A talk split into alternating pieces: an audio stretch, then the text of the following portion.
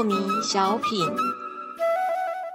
张讲师您好，有一位听众朋友，他想请教讲师，他说啊，讲师您有讲过这个养生六法，并且呢，在这个电子报七十三期的第五项中啊，您也写到要吃洁净的饮食，而且只能吃七分饱，零食要全部戒掉，有化学成分的也都不要吃。所以呢，想请问讲师。如果我真的很想很想吃零食的话，那是要压抑这个想吃零食的感觉，还是呢直接就吃了？可是那是不是很不养生？那请问讲师哦，到底是这个压抑的情绪比较不养生，还是快乐的吃零食比较不养生呢？请教讲师。他很聪明，他只给我两条路哦，好像只得选这两条路啊。但是我要给他第三条路。第三条路啊，就是关照。关照。对，当我。有一个念头，有一种欲望，有一种冲动，我想要做些什么。那我想要去做这些什么事情的时候，我也不伤人，也不伤己，那就尽可去做呀。是，好，对不对？我有个冲动想去打球，可以吗？可以 呀。我有个冲动跑步呀，去呀，赶快去呀。是。但是我有一个冲动，它会伤人或伤己。那这个时候呢？哎，这个一般的凡夫最起码要学会抑制自己呀。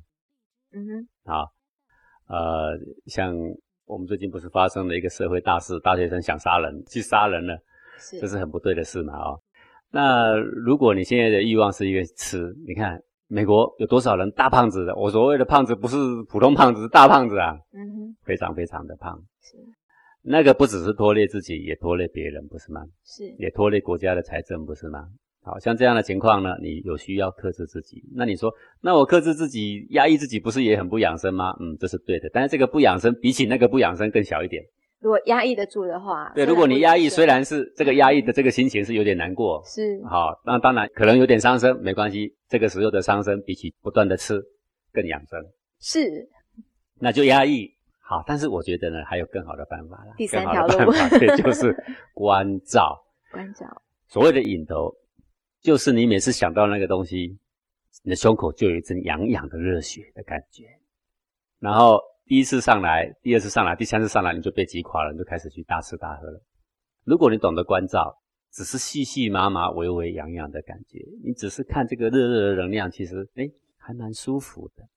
嗯哼，哎，何以它会一直控制我呢？如果你把这个能量，你把它当成好物来看，它每次上来，你就说我有一种冲动。是。如果你只是把它当成能量来看，你就说哦，有一种暖气上了我的心头。假设如果我看到这样的这个能量，它是养生的能量吗？是啊，能量本来就很养生啊。是。呃，我们应该讲说，为什么这个痒痒的感觉老是来找你？嗯，这是因为你以前所吃的化合物已经够多了。是。这化合物底面都会刺激到你的气血，常常会攀上心头，而且带着痒痒的，那也就是我们人所称的瘾头啦。瘾头。对，各位。呃，我曾经听过一个收音机啊，一个台湾的一个食品单位的人上这个电台接受采访啊，他就说啊，不论你卖什么吃的，只要排队有超过五十个或一百个的，他马上去抓，马上拿去化验，肯定都有罂粟花籽的成分。哦，对，因为一般的饮食啊，即使你爱吃哈，不会排到那么长啊。好，那么排队排很长，那肯定他这个有瘾头。是一测验都有罂粟花籽，那罂粟花籽特别容易掀起我们气血里面一阵一阵涌上胸头，而且带着痒痒的，那就是人会变成很想要的一种欲望。那这个时候怎么办呢？就透过关照，啊，像抽烟的人也是一样，他只要半个小时不抽烟，就有一阵瘾头上来了。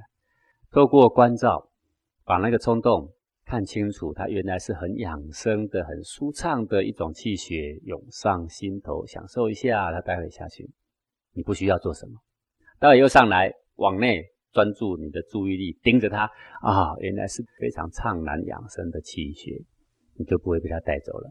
而每一次一阵风吹上你的胸口，你就享受一下，你就不会变成瘾头。所以，我们黄林才好多学员这样戒烟也很成功戒掉的。啊。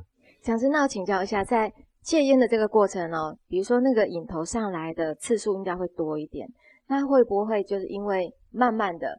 呃，痒痒的这个瘾头能量就不会再出现。当身体的尼古丁渐渐退掉之后，以后这个瘾头就不会再来了。哦，那吃零食也是一样，因为人之所以喜欢吃零食，可能有的很喜欢吃它那个很甜的，呃，大半吃零食的人都喜欢吃甜的。是那这个糖哦，本身就是造成很多小孩子躁郁的原因呐、是它是一阵一阵来袭袭击他的胸膛啊，那也会造成成人形成他的瘾头，还有他动不动就非常毛躁。是那再来就是像肥胖，啊，肥胖再来就有很多的这个慢性病、文明病啊、精神不佳、抑郁症等等都会找上身啊。所以干脆痛快的吃一顿固然好啊，但是呢，长期所影响下来对健康的摧残、心情的摧残呢，那个影响性是不可忽视的。对那你说忍着好吗？忍着总比痛快吃好。是啊，但是都不是高明的路线。最高明，先参加黄庭禅，知道怎么关照，然后你就那个引头呢，对你来讲呢，可以轻而易举的四两拨千斤的，就能够在这个当下游刃有余啊。是，谢谢讲师。